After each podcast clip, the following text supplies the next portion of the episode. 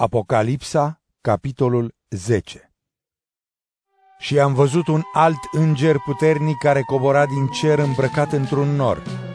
Pe capul său era curcubeul, fața îi era ca soarele, picioarele lui ca niște stâlpi de foc și avea în mână o carte mică deschisă.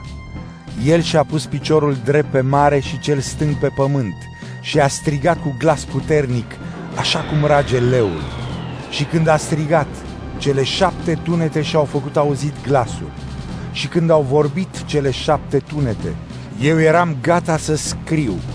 Însă am auzit un glas din cer zicând, Pecetluiește ce au vorbit cele șapte tunete și nu scrie.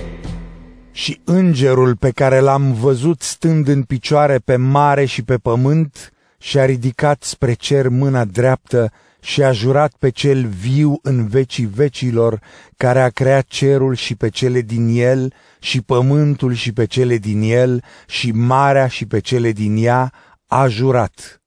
Timpul s-a sfârșit, dar în zilele când va glăsui cel de-al șaptelea înger, când va fi gata să trâmbițeze, atunci se va împlini taina lui Dumnezeu, așa cum a vestit profeților robii săi.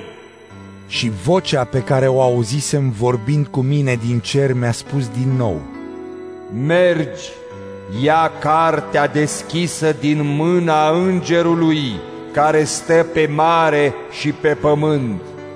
Și am mers la înger și am spus să-mi dea cartea cea mică, iar el mi-a spus, Ia-o și mănâncă.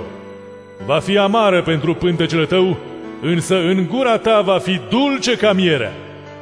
Și am luat cartea cea mică din mâna îngerului și am mâncat-o și era în gura mea dulce ca mierea, însă când am mâncat-o, pântecele mi s-a amărât.